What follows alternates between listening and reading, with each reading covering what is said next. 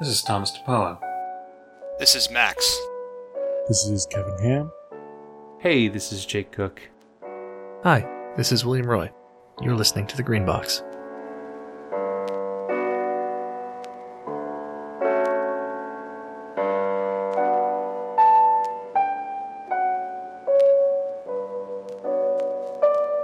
So uh, many of us ran some games at uh, the, the the Gen Con, and then I was crazy enough to come back to my hometown and volunteer to run 12 more hours of Delta Green at another local convention called Necronomicon. So I've actually run 24 hours with Delta Green in August 2019. And that's actually about as much as I care to run in, in a month in real life.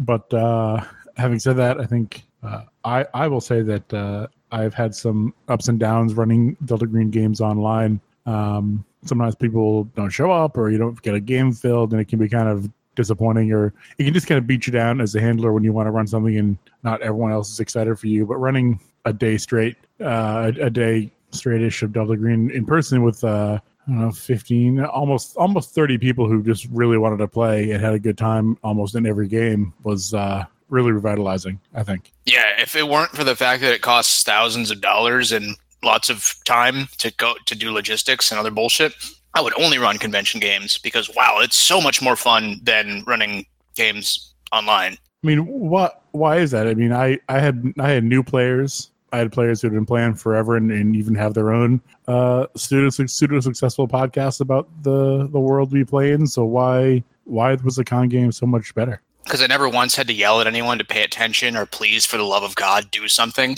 It's a investment. It's what it is. You mentioned it earlier. You got all this time that you put into it and actual money that you pay to go to a con game. Well, is it because I think it's an in-person thing? Yeah, it's so it's also true. because one of the things I noticed is uh, I'm going to use last things last as an example because I feel like we can spoil that pretty freely without offending anyone. Um, well, what if someone is listening hasn't played the introductory scenario to Delta Green that's in the Quick Start rules? Well, I'm sorry. Stop listening now, I guess. Yeah. Um, a lot of the fun of that game comes from as a handler giving them some information and then just sitting back and letting them, you know, argue with each other, uh, which across the table everyone can do. You can have two conversations going on. They can factionalize, be really good. Online, sometimes you can't get that. So, what in, in person, the handler being quiet, letting the players think and deliberate and go through things is action.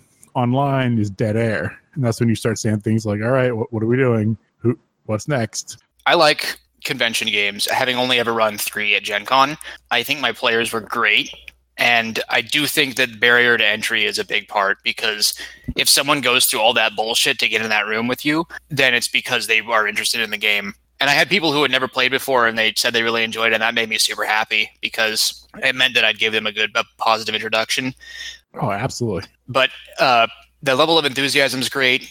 One thing that I think makes convention games different is that the players are more willing to take risks and to do bold things because they aren't so worried about consequences of their actions or they consider the consequences to be fun rather than something to be avoided with half an hour or two hours of planning Yeah, I was I was originally going to say that con games have lower expectations, but that's not true. They just have different expectations. Uh, so as a handler, I have if, if I've set up a a, a a long narrative for players to play through, and so it's a campaign where we- we meet every other Friday, then I would feel bad if I cut like two hours of content just to finish that night. Um, I would just move it to the next session. But in a con game, I don't feel bad cutting here, adding here, padding here, killing a player for dramatic effect, whatever, because everybody's kind of there for that one chunk uh, of time. So I think it's like a different expectation, which I really like. I think that one thing which we did a good job with at our in our Gen Con squad, but we can still improve on is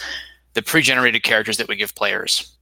I think that one thing I noticed was how if you and this is something that goes all the way back to big man Gary Gygax who noticed this with is that if you give players characters that are slightly more powerful, they'll be bolder, they'll be more adventurous, and in the end it probably won't save them if they seriously get into trouble. So it's not like you're depriving yourself of Anything? One thing I noticed, so we took kind of like uh, the, the Discord from the Night of the Opera Discord. I don't want to say greatest hits. We just took some of our own characters and some of our friends' characters that have been kind of rode hard, put away wet. We gave them a little extra sanity back and maybe t- took out some really too powerful stuff. But for the most part, people played, uh, for example, like someone played one of my favorite characters, a guy named Saphir. Somebody played one of one of Jake's characters, a guy named Salt. Well, Kevin, are you sure you could say that on the podcast? Yeah, I'm not worried about it. That, that person was weird, wrong. Um, I'm, But I'm what was glad you're so. Every So, single like, I- person who played Gagnon played it like Melon yeah, plays Well, her. that, that was so. It's so true. for, for, so Absolutely. we started we started with the pre-gens from Night at the Opera that were made by the people because it was it was it was us and then it was a couple of other other users who were collaborating with us on this. And we we started with the pre-gens and then we we e- gave each of them a descriptive text that explained how to use all their abilities and what kind of personality they should have. And what we found was that they played the characters exactly like the person who created them would play them. Every single Gerard player described themselves as a lawyer with a gun. I was like, yes. I don't I think I wrote that on there though as a thing. There was uh, Lima who was paranoid about uh, proto matter people, and everyone really played up that paranoia angle at my tables. And it was fun because I found ways, uh, even on scenarios that didn't necessarily have that in there, I still like lied about it. Like, uh, just made the spray not like because it was supposed to detect like pro proto matter uh, from you know I forget the source of the Ubbo-Sathla or something like. Anyways, I, it was just basically anything unnatural. I let it like I let I let like the player chose to engage with that, so I would make something up for it. Like, oh, this this magic this magic mushroom is definitely like not right because it it's turning purple. It's giving you positive feedback on your test. I only had maybe one player who like didn't play up their character. Um, so that was that was pretty cool. And you know, every, people took them in different directions. It wasn't like I had melon bread at every table I ran games at, but uh, there was like a hint of, of melon bread, which was cool. Um, and it also because I knew those characters light. a little bit. Yeah, because I knew the characters, um, I could throw something at them that um, kind of gave them a little bit of a character moment, even though they didn't know the characters either. So that was that was fun. It wasn't just the dungeon crawl. There was a little bit of kind of you know role playing, which which was, was nice. The one thing that I will say, making the characters powerful is great because it makes the players willing to do stupid things and get into trouble. The one downside I found with that is I think we had a few too many characters that were a bit too good at killing people. We had too many characters that had very high chance to hit with firearms and adaptation to violence. Like one one thing I was thinking about because I because I, I built the ones I submitted I built them the way I would build characters, which is pretty min maxed. So Gerard is the lawyer with a gun. He's Department of Justice, obviously Inspector General, and so he has a shotgun, and the shotgun adds plus twenty to hit, and then he puts a hollow sight on that, so that adds plus twenty to hit. So he's hitting at ninety percent. And uh, similarly, Gagnon is hitting at 90% with the carbine because he's got 70% firearms and a hollow sight, and she's adapted to violence. And I think Saphir is similar. Saphir, very high chance to hit, adapted to violence. So I'm thinking maybe if we do that next time, we might want to back off on the total murder machines. We can still have characters that are pretty powerful or like pretty, you know, built built to to like be able to do stuff, but we might just back off on the um, unstoppable murder machines. Why? I'm not. I'm not sure. It, well, I mean, I didn't run, run into that as, as a problem, but it, not because I had too many murder machines. Um, I think you might have described the only ones that were really a little broken. Um, right, but they got taken. like- they got picked every single session. Yeah, but I mean, every game I still had a few characters who weren't murder machines who had to find a smart way around things. Um, so it was good to have them to fall back on. Um, but I mean, the, we did not pick these characters with an eye for balance. We picked them with an eye for our favorite character. So there's probably a good. We could probably make a balance pass. In general, if we're going to keep using the same, you know, eight, nine, ten, or whatever. Um, I I do want to say big ups to Jabril for the just sick kick-ass character sheets he put together that look you know uh they took the cover sheet i designed which i just stole blatantly from a real top secret cover sheet um and there were some rules in the back and they opened up like a booklet so that was i had comments all around almost every game saying like oh these are cool you know this is a really neat way to present it or oh these are the characters wow so that it was really took me cool 45 fucking years to take all the, the data and put them in the sheets. Well, now we don't have to do it again unless unless we're going to balance the characters, and then we do.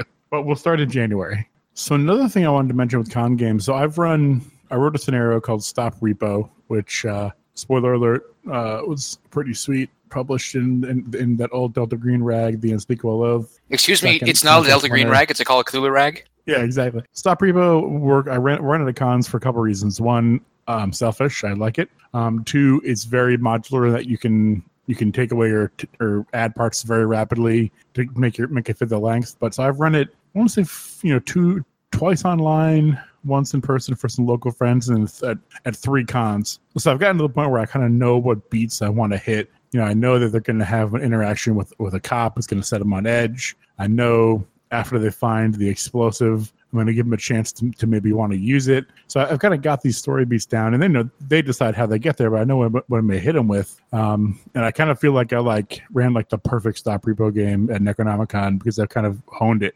Um, so that was really fun and really rewarding, and hopefully my players enjoyed it. Well, they said they did, so hopefully they weren't lying to me. So I, I guess I was trying to say a con game can be good for online. You can only play test the game so many times before the same players are around, but a con game you have new people all the time, so you can really get a fresh set of eyes So on wait, you, you're telling me that you're using cons as an opportunity to play test your scenario that's already been published? Well, it got me thinking. I wonder if I should write like uh A redux? not a redux, but just like, hey, here are some tips. Like here's here's an example because the the scenario is written very like take take these take these things and add them to these things and add them to these things and shake shake them up and you have a scenario. So I could write like here's like an idealized version that works if you don't want to make your own. You know, here are the things you use and here are the story beats. Like for example, one of the things I perfected, the players need to find a jeep that's that's, that's been rolled over and damaged in a, in a lot full of other cars. So when I write the, I hand write the note for, for about the jeep, and I write the word jeep upside down, and every time the players are like, "Does that say? Does that say door? What is that?" I, I may have the handwriting serial killer, and then finally, without fail, someone from the other side of the table is like, "No, it's jeep upside down," and they're like, "That's weird." Wait, have any of these jeeps rolled over? Like it's it's a watching them get like follow the breadcrumbs is always so fun. So it's like such a cool moment.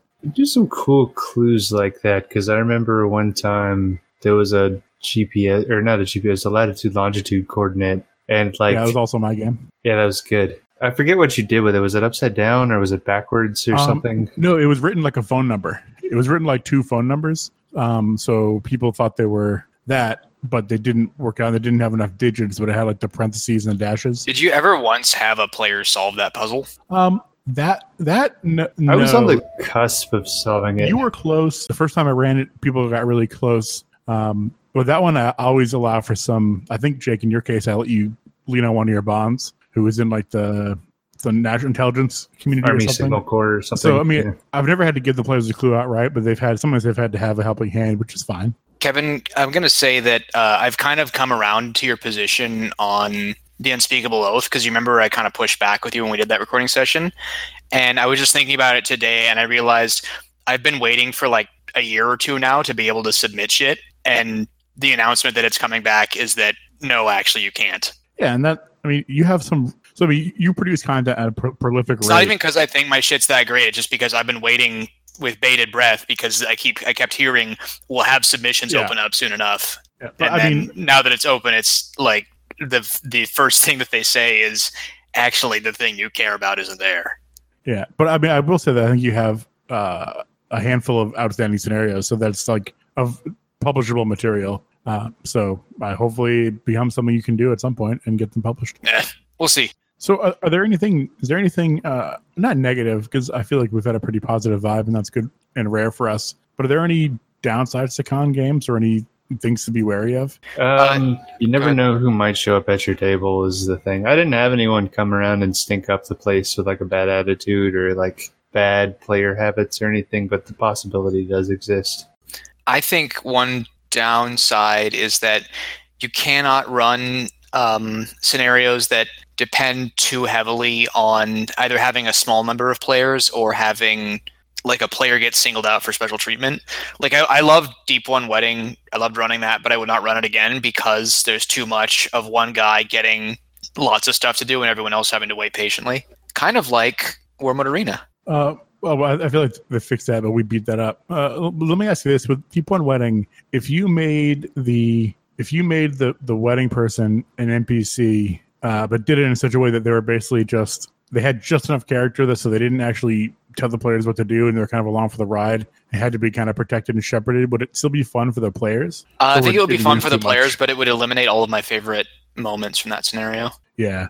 Uh, so in the game that so uh, Adam Scott Glancy and Arc Dream and Shane Ivey ran a game for the three of us who were running Delta Green games at Necronomicon. Uh, and it was really fun, and I won't say too much about it, but in it we were playing military characters, and one of the potential characters was a, a lieutenant who's in charge. And he said, "Hey, I, I I don't want any of you to play the lieutenant. I'm going to try this because he wanted to see if it would work." So he made the lieutenant an NPC, but made them just bumbling enough that we made all the decisions, and I, like I had to be like, "All right, LT, like someone's gonna put a grenade through the window. You need to like like let's go outside now. Come with me." But not so they weren't just the paper. They didn't do nothing. Their actions caused us to, to do things, and we had to kind of look out for them. But it wasn't like they weren't there. But they also didn't overshadow us by having one player have to be like, "Well, I'm the lieutenant, and I, and I pull rank," and I, you know, I mean, that didn't happen. So I thought that was a really cool way to do it, uh, and I was surprised it worked. Honestly, I don't remember if we've discussed it on the show or not, but I do know that that was something that I have said is a way to get around what I call the rogue trader problem, where you play a game like Rogue Trader or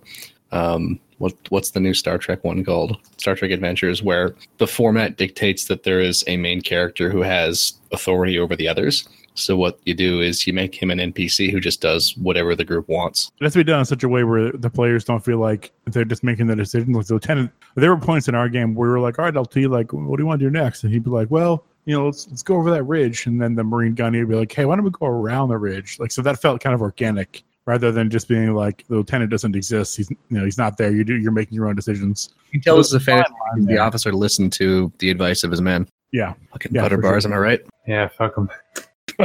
and I also uh, so one of the things Glancy is well known for is his scenarios are usually very well researched uh, and very historically uh, reasonable and accurate. Some might say too much, but I got to throw a little uh, Coast Guard um, signalman knowledge in terms of semaphore and flashing light signals and how, how that would have worked back in uh, the end of World War One. And I was like, boom, got him. Um, made, made me feel good. I don't know what that is, but I never semaphore I didn't like. What That was a real stretch. what are some other scenarios Almost that you guys enjoy? you do when you hold your arms out with the flags. Yeah, I get it. That's, that's semaphore. See, that's funny. Sorry, what are we doing vexology here? No, those signal flags aren't vexillological. You're right. I, I stand corrected. Anyway, I think you were trying to make some sort of. a I point. was. I was trying to move the conversation forward Oh, how uh, by dare- how Dare you? by asking what are some other good scenarios to run at cons. Like some of our scenarios, or just any in general, scenarios? yeah, the Delta Green. I think. I mean, I, I like last things last, and I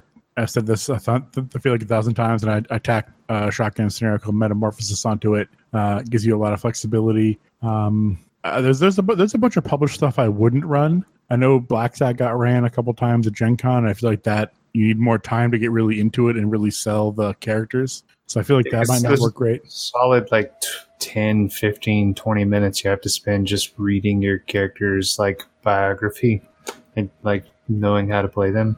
I feel like the strength in Black Sat is you, the fact that you can spend a lot of time in the early stages getting to know the characters, realizing that you're on this mission that's going to suck, like trying to figure it out. And I feel like in a con game, you have no time to kind of hit those kind of nuanced points. You just need to like bang, bang, get through training, get to the launch, get into the ship, and do stuff. So I feel like it would suffer. I haven't run it, but I also wouldn't run it. Um, I think any any sandbox. One of my favorites is Sentinels of Twilight. And that's what you were saying is the sandbox. It's a very good sandbox. So I was gonna I was gonna say I think sandbox one's actually worse to run at a con, but I mean, why does Sentinels Really? of Time that work? Yeah. Um, it's good because like you can run it almost entirely as written. The only thing I would do is um, speed up the briefing portion of it. Uh, Tom gave me that suggestion, and I run with it every time. It's worked pretty well. Of just having them in a car with Wi-Fi connectivity, barreling down some dirt road in the park headed towards the site. Uh, and the reason you can run it as is is because there's specific text in there for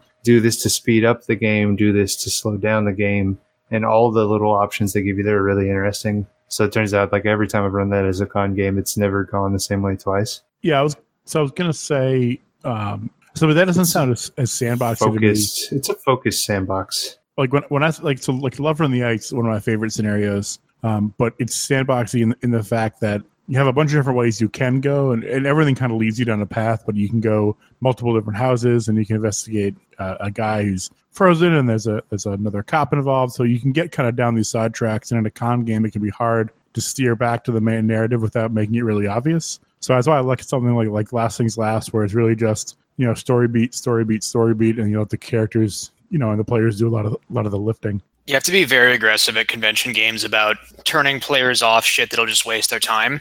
Uh, so when I was running uh, the beauty of the white ape woman must not perish from the earth, uh, the player I, because of like one thing I mentioned, the players all assumed immediately that the museum heist was an inside job and they should investigate the security guard. And so I had to immediately tell them, no, this guy is just incompetent. You've worked with a lot of incompetent people and you think he's one of them.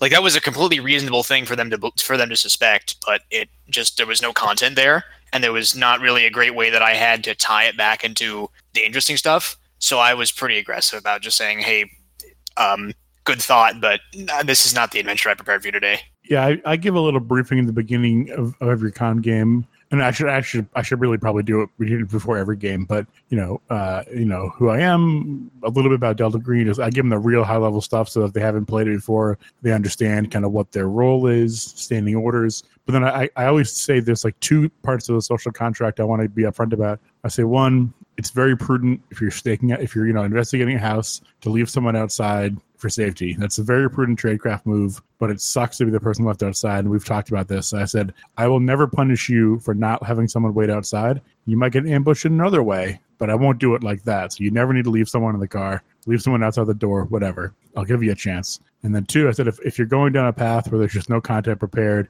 you know, in a in know, longer form game, I'll roll with it. But if I feel like I need to, I might just give you the timeout sign and be like, hey, there's nothing there. Move on. And, and, and I didn't have to do that anytime, but I think they appreciated the fact that I wouldn't let them just flounder in this, you know, un, unmade content world where the DLC hasn't been installed yet. Uh, so that was nice. And I, if you set it up front, then they don't feel like you're trying to railroad them because they understand why you're doing it. Uh, I do. I do want to say I had an interesting moment and shout outs to uh, a guy named uh, Ray Tillinghast uh, on who's commented on the show before. Um, so I sit down at the table. He sits down. he's talking to another guy about the podcast the other guy runs. And Ray is like, "Hey, you got there's this podcast about Delta Green called the Green Box. Like, they're great. You should check them out." And uh, I thought about just letting it hang there for a while, like w- waiting for a good moment, but I I couldn't. I was like, "Ah, oh, that's me." And then he's like, "Tom." no. Nice had a, a so, one in five chance of getting it right. So shout outs to uh, Tom for being the most recognizable member of the podcast. It's funny because uh, some of the Europeans say that they get me and Tom mixed up. Like some of the Europeans over on the Night of the Opera servers say that I, me and Tom sound alike. So Tom slash Jake and the guy who talks a lot as the most recognizable member, uh, host of the podcast. Yes. The guy who talks a lot. I feel like that title changes uh, between episodes though. Did we did we explain this last time in any of the? Uh, we must. Yeah, yeah, we must yeah. have. We must have talked about in the Gen Con episode. We, we did.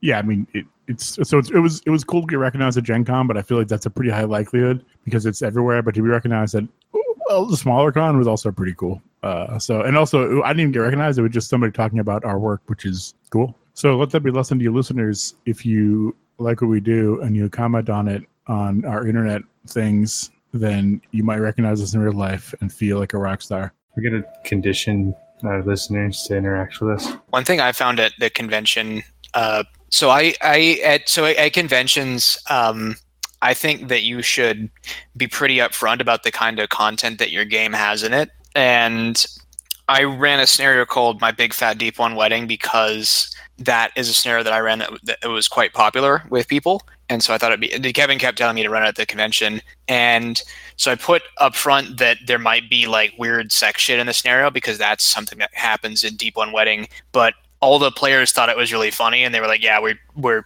you know we wouldn't have signed up if we weren't okay with this."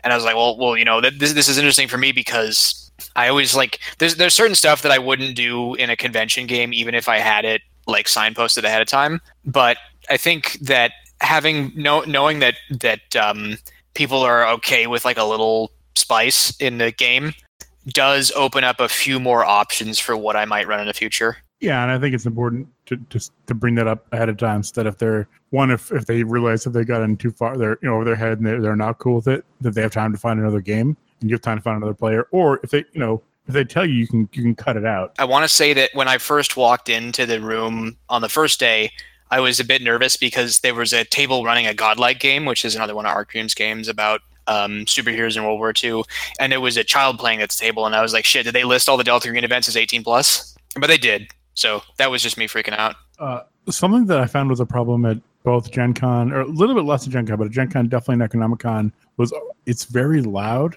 So just every game ends up being louder. So I didn't have any players who were like real quiet, but some were a little quiet. And I had to kind of strain and like Oh yeah, no, I was again. I was definitely Um, having to. So that was kind of too bad. there would it also It was uh, it was a lot better this year because there weren't the people playing like fucking werewolf or whatever right outside of the door. Right outside the door, yeah. Yeah, But uh, and, and Necronomicon was worse because we were basically in a big ballroom with tables, so it echoed a lot. Um, and you know, it didn't it didn't have any major effects. It just would have been nicer to have. I mean, the only way to solve it would be like private rooms. I don't know how you would do that, but it'd be nice to split things up a little more. Try to get people to use inside voices. I don't know. there was a dude on on Good Friends of Jackson Elias who said he straight up won't go to Gen Con anymore because it's just crowds and noise constantly, and that's just things that he goes out of his way to avoid. and I mean some people got like uh, sensory processing But if, yeah, if you don't if you don't want to fuck with that, then absolutely avoid Gen Con because it is like pretty much both of those things constantly. Yeah.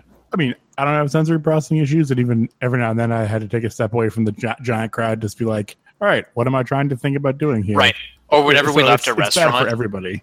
yeah. whenever we left the restaurant, it was like, holy shit, I can hear. With respect to noise and speaking up, uh, I but on the third day I was starting to. I thought my my voice was starting to go, but I was actually feeling the onset of of con crud. So like my my throat was all awful and stuff, and I was starting to feel it. So I was like, all right, guys, just if if you need me to speak up, let me know because I'm having a hard time kind of making myself heard here. And then everyone's fine with it. As far as advice that I would distill from that for running con games, the very fact that if you're going to be running games at a convention, you're going to be talking for a couple of hours every day, and that kind of wears you out. Some good choices for con games would be scenarios that are very player driven, where the players have things to do and discuss with each other and argue over. So uh, I'm going to take some heat for this, but honestly, I think Artifact Zero is a great uh, convention game, at least the way Oh, that I run it I remember you telling this story. the way that I run it is you all get to the Helena FBI office, you go into the basement,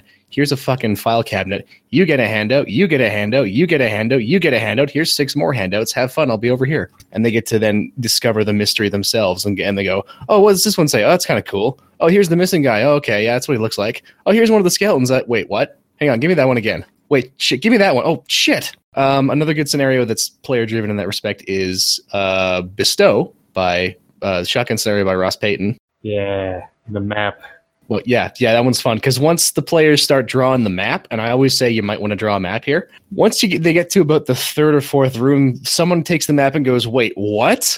Yeah, and uh, Russ Russ loves those maps. So if you Yeah. do it, uh, take a picture of it. And, like Sure, tweet take a it, picture, tweet send it at to Ross, or he'll love it. something. Yeah, Um, that's a good point. Uh, handouts are great for a con game. So I ran and at Necronomicon, I ran uh, Sup, Sup Repo, which has a few handouts, the list, and uh, just the list actually. So the list of vehicles they need to need to find. Um, but that I, I put on a couple sticky notes and handed it out. Um, last things last has two handouts, but one of them is kind of controversial. Players are going to be reading it over and over again. And then Observer Effect has several. Uh, so what actually what, what they did is at the other at a nearby table there were these like weird hat clips with like flowers in them. So somebody grabbed a bunch of them and, and clipped all the maps and the dossiers to the front of, my, of the DM screen so they could look at it and like uh, make a decision on what they were doing, where they were going to be and stuff. So if you can provide, if you can run a scenario with a lot of handouts, it gives some of the players who aren't in that scene right there uh, something to peruse or think about or look over, whatever, or engage on, which is nice. Do we have any other thoughts about con games? I'm good on con games. I, I just my parting shot for con games is if you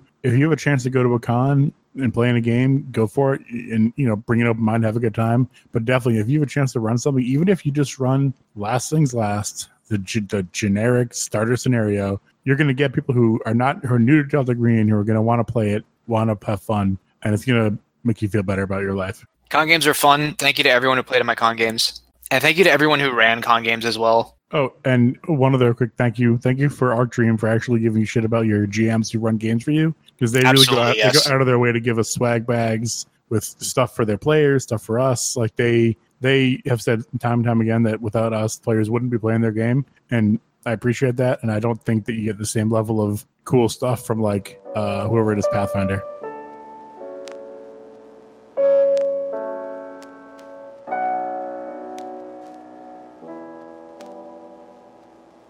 So this is kind of a free-formish topic. it's come up a few times, uh, and it's come up. I know uh, Max in your uh, running games, and I know it's come up in my just triaging the amount of games I play or run or whatever. But uh, so so there's only so much time most people have to to play a tabletop game or run a game or write a scenario or or you know put into this hobby that we all enjoy. Uh, most of us have real jobs or full time students or whatever the case is. So I, for the purposes of this discussion, I'm gonna I'm gonna use an average of like let's say you have time for maybe one game a week or one game every two weeks. You know, in like a four five hour block, whatever that is, whatever that is. So how do you how do you maximize your enjoyment, you know, and, and fun having playing that game while also you know expanding into find new find new things that you may enjoy or find things that you know you try new games you want to play how do you find you know the best kind of fun that suits how you want to play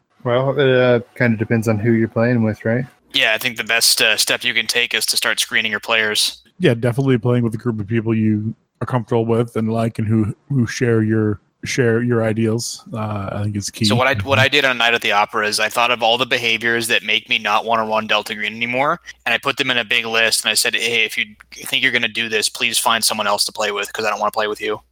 yeah and just for purposes for our listeners that's stuff like you know being too tired to play one gun everything down all the time stuff like that right Well, main the main one is is if you're just going to sit there and I'm going to have to scream at you to do something.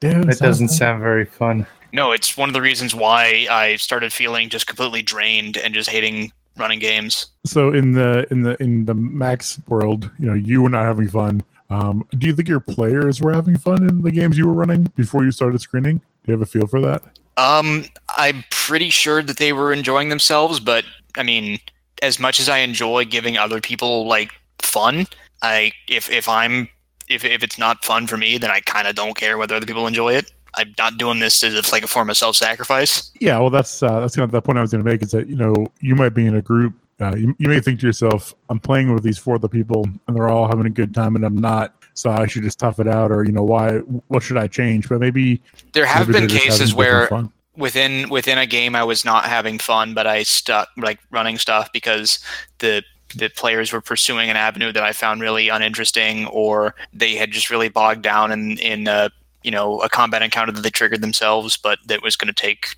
uh, an inordinate amount of time to grind out. But then once they got through that, they've got to a much more satisfying resolution, and so. It is important to be willing to suffer through things that you're not necessarily hugely fond of in order to get to a better payoff later on. And I think that that can kind of come, you know, with Night of the Opera, we have the the downside, but it can also be a benefit of having multiple. We have a large pool of players, so you almost never have the same group of people every time. So this advice is a little less useful if you have, you know, the same four people you've been playing with for a long time, you know, in in meat space where you can kind of know what people are doing. You know that maybe this avenue isn't as fun, but I know that you know Joey really loves it. So let's let's, make sure he has a good time, and then when I want to do my thing, he'll make sure I have a good time. That kind of thing. Um, and that's a little harder to do in kind of pick up the pickup game open table world.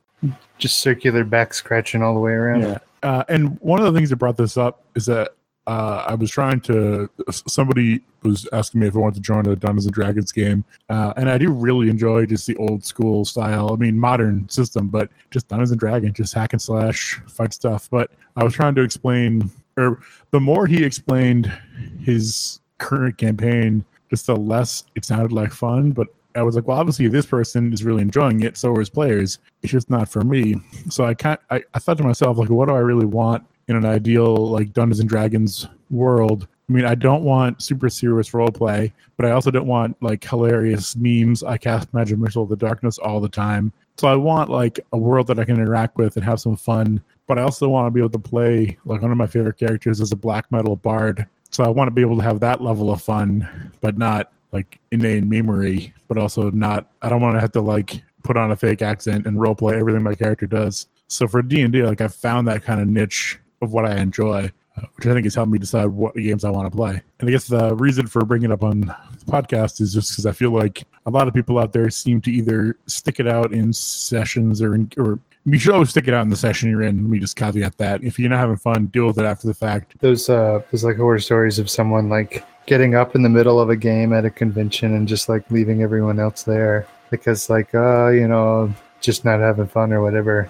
Um, I don't know. I don't fault people for that. I guess, but I guess it's kind of a jerk move unless you know something truly offensive has happened uh, just to get up and quit because you're and not having that much fun. I, you know, I really don't know how I feel about it, whether I'd hold that against someone or not. I, I think I would uh, because if I mean the person has every right to not play with this group of people again, but I feel like leaving the middle of it just makes it worse for everyone else. Um, I mean, I I have had games where an hour in we we've all decided, hey, this isn't cool. All of us are not enjoying it. Let's do something different. That, that's different. But if like three or four people are loving it and you're hating it, sometimes I think you know when we talked about that social contract between players and dungeon masters, you kind of need to just tough it out for one session.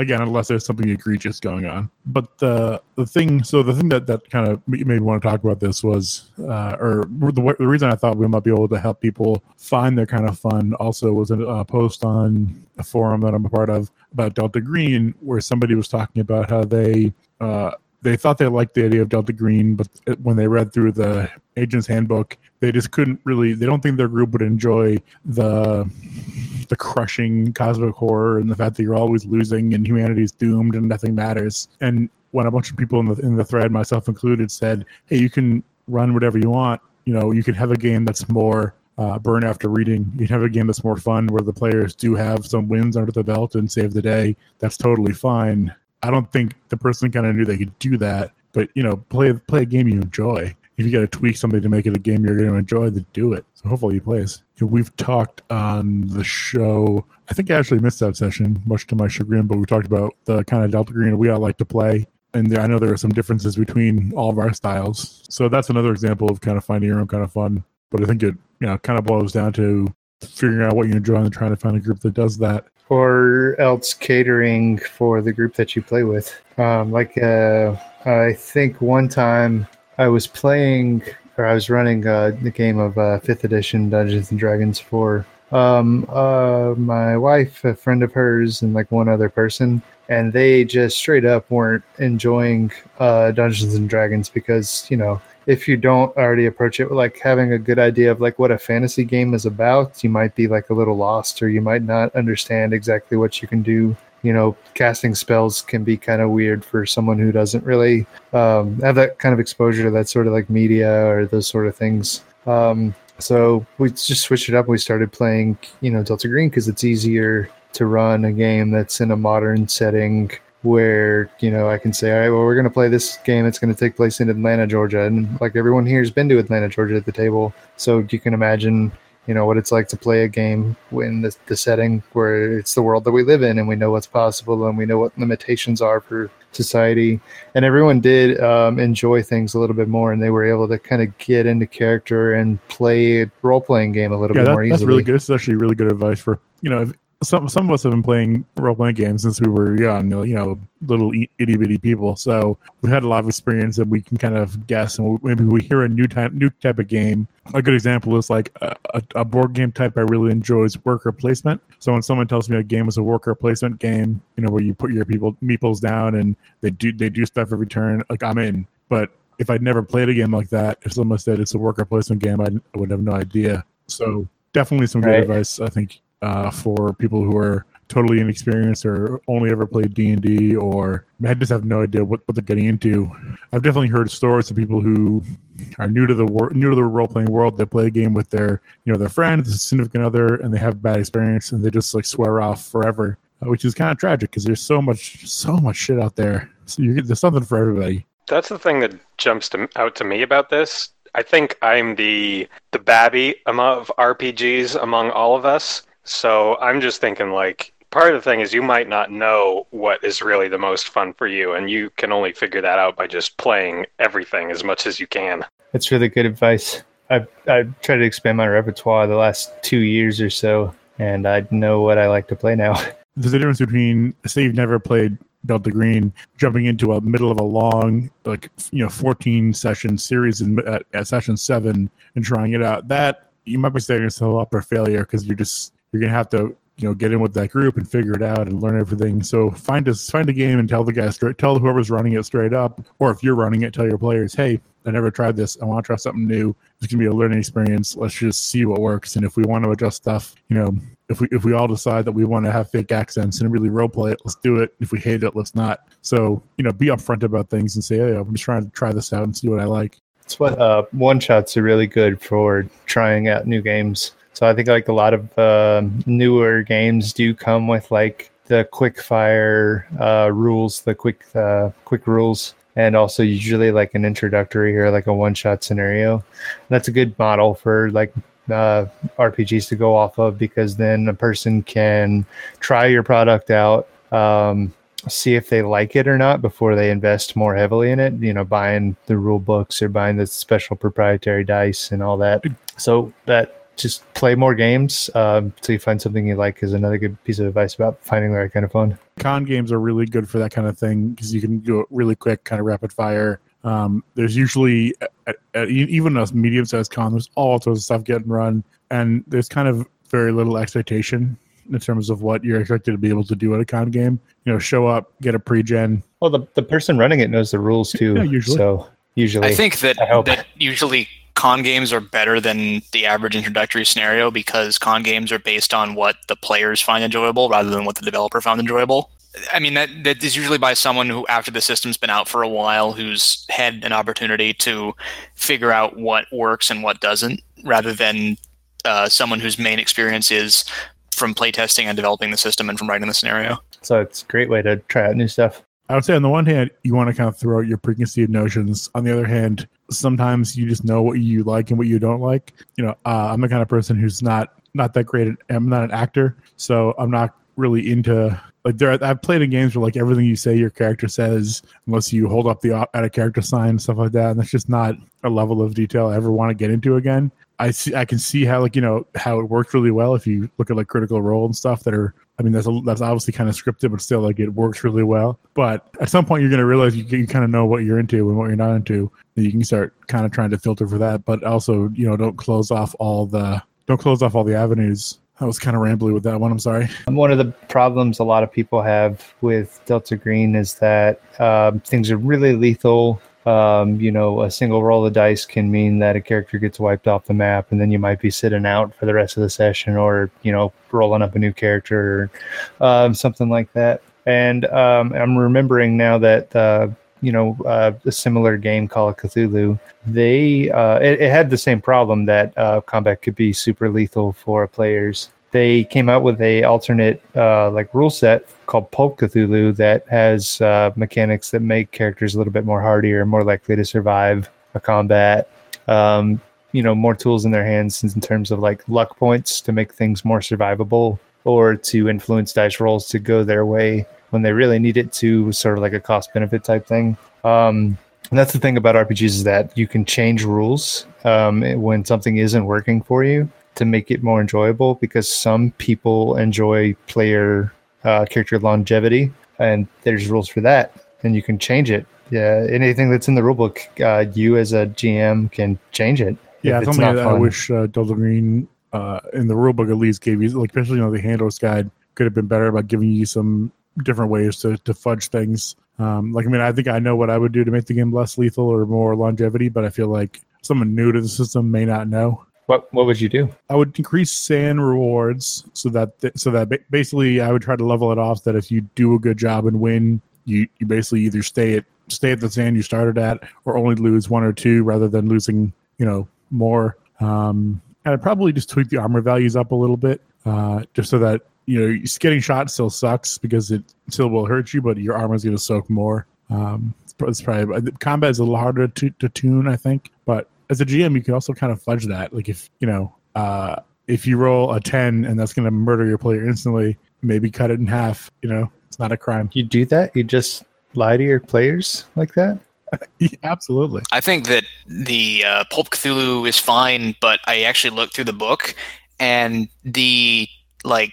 I think that the adventures in there are actually less interesting in a pulp sense than most of the original Call of Cthulhu material. They were just Well, very they- cliched and boring. And when you compare that to all the shit for the original Call of Cthulhu game, most adventures for the OG Call of Cthulhu, like the really old ones from the 80s and 90s, are basically D&D modules they have very elaborate um, like buildings with monsters and guys with guns and elaborate descriptions of traps and treasure and all that stuff and with the assumption that players are going to basically clear them like a dungeon crawl and i think that stuff was much more compelling and interesting than any of the material presented in the pulp cthulhu book Oh, that's the thing, though. It's not just uh, the scenarios that come with Pulp Cthulhu. There's also the players get tweaks to their characters, but the scenarios also get tweaked by the Pulp Cthulhu rules because it says, you know, like double the number of enemies. The scenarios themselves are modified, so you could take like the classic, uh, you know, Masks of Nyarlathotep or the Horror on the Orient Express or any of the other ones you described as being like dungeon crawl style things and use them uh, in the Pulp rules. Um, but that that was just an example of like how enough people saw a flaw with Call of Cthulhu, so the developers there gave players and handlers, GMs, a tool to change it to make it more fun if that's the type of fun that you want to have. Off the top of my head, I know Night's Black Agent also has those rules in their system for making things either more lethal or less lethal or more exciting.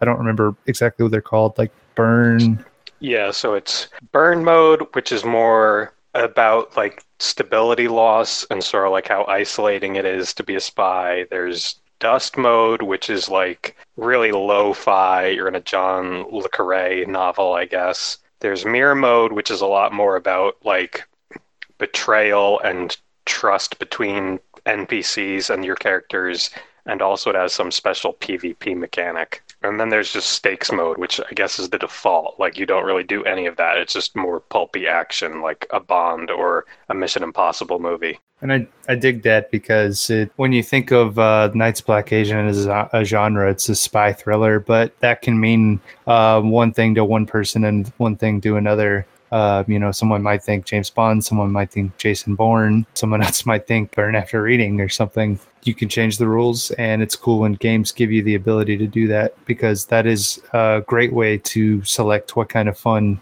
you're wanting to have. Someone says, "Hey, this is too easy," then you can, you know, use one of those rule sets to make it harder or a different style or emulate a different feeling. And Black Agents is good about that because, unlike in Pulp Cthulhu, that stuff doesn't really affect character creation. It's just like when you call for stability rolls or the difficulty of certain tasks you're trying to do. Um, so house rules, um, in addition to like you know developers rules that they have for changing the scenario, you know, officially endorsed by them, house rules can help you do that as well. Select your fun. Yeah, and house rules are a good. That's where it's good to have a, a community like a Discord or a Reddit or a, a forum somewhere, and you can ask people, "Hey, what are your what are your you know what are the house rules you enjoy? What do you play with? You know, what would you change?" Kind of get some get some feedback that way you can kind of know what to tweak or get some advice at least. Delta Green does have some optional rules in the agent's handbook, but a lot of people knock on them. Um, I remember one time on this show we talked about uh, there was like a Patreon set of rules for like really bad injuries that you get where you know you're bleeding out or and it, it made it somewhat more complicated or uh, I, I can't remember exactly what the the problems we point someone pointed out with it was but to a certain kind of player that sort of tension might be fun or exciting and it might not be for you. Um, so as a handler you know you might want to identify what optional rules or house rules would be better tailored to your players uh, know know thyself, know thy table.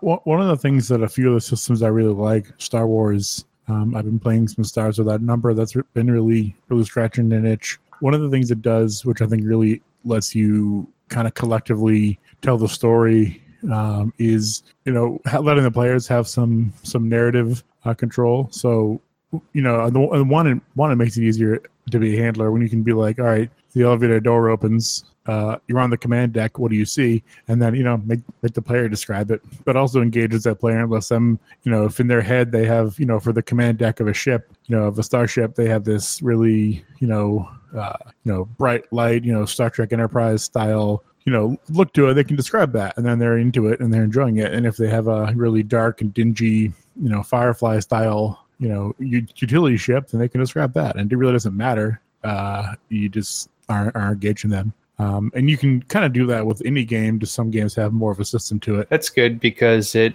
increases player investment and buy-in, and it also gives you an idea of what they think about the game that you're playing. Yeah, and also we've talked about playing to lift. That's another way to help um, because you can, you know, it, it allows you. If, if I know that Jake, you know, your character is an alcoholic, then you know, if I'm searching that building and I found the alcohol, you know, if I if I need you to be a little more pliable, then maybe I can like, hey, look at this, and if not, maybe I can try to roll to, you know, put in my bag really quick or something. Um, and that also disengages people. So that's another really good uh, way to increase the overall level of fun, I think. But if you don't like that, then don't do it. If you're new to this and you don't have any idea what what to what to describe the bridge of the ship as, then just say oh, I'm not sure. Let someone else do it. I've just seen a lot of uh, posts and a lot of people talking, and I've seen it in real world burnout groups. Or it seems like some people look at look at a regular game, look at a regular game slot, and it's like a chore if they're not enjoying it. And I just I never really got that. Uh, you know, you should be you should be enjoying the, the time you spend playing games because you only have so much time. So figure out the best way to do that and try new things, and then find like-minded people and uh, use systems that encourage the most kind of cross-play and compatibility. So what happens if you're sitting at the table and the player next to you has a very different kind of fun from you and what the both of you desire and are trying to get from the game are in conflict? Is there any way you can try to bridge that gap? Yeah, I mean, uh, there's a couple. There's a couple things. Uh, Austin, I guess I'll start with the. I'll start at one end, which is maybe you two should play different games. That is not the end of the world. Maybe you're just into different things, and that's fine. Now, maybe you could alternate. You could say, "Hey, you know, I know you like a really role play heavy game, and I like a really gun heavy game. So after we finish, you know, Jake's, you know, three sessions of role play heavy stuff, then why don't you? Why don't we do a cool gun gun heavy one? That's fine. Uh, but if if you're just totally in conflict and you don't see eye to eye, then unless you're being paid to play the game with that person, you, you're not required to do it. You know. The reason why people fight over what game to play is because most people are not easily able to find a group of people to play with. Most people are lucky if they have a group at all. So this idea of leaving the group or or finding a different group that is more in line with what you want is 100% true, but also not very useful to normal people.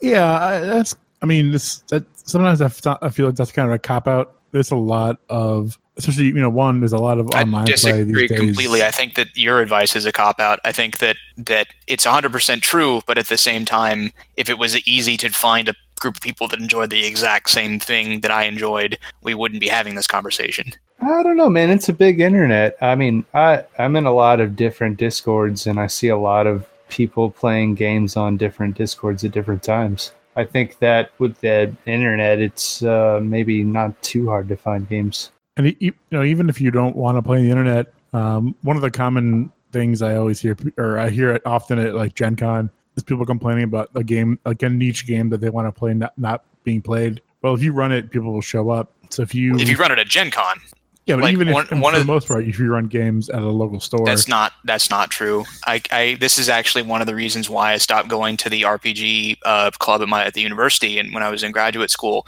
because I would bring Delta Green and I'd say, hey, who wants to play Delta Green? And everyone wanted to play Fifth. So after a while, I just like I'm not going to carry all these fucking books.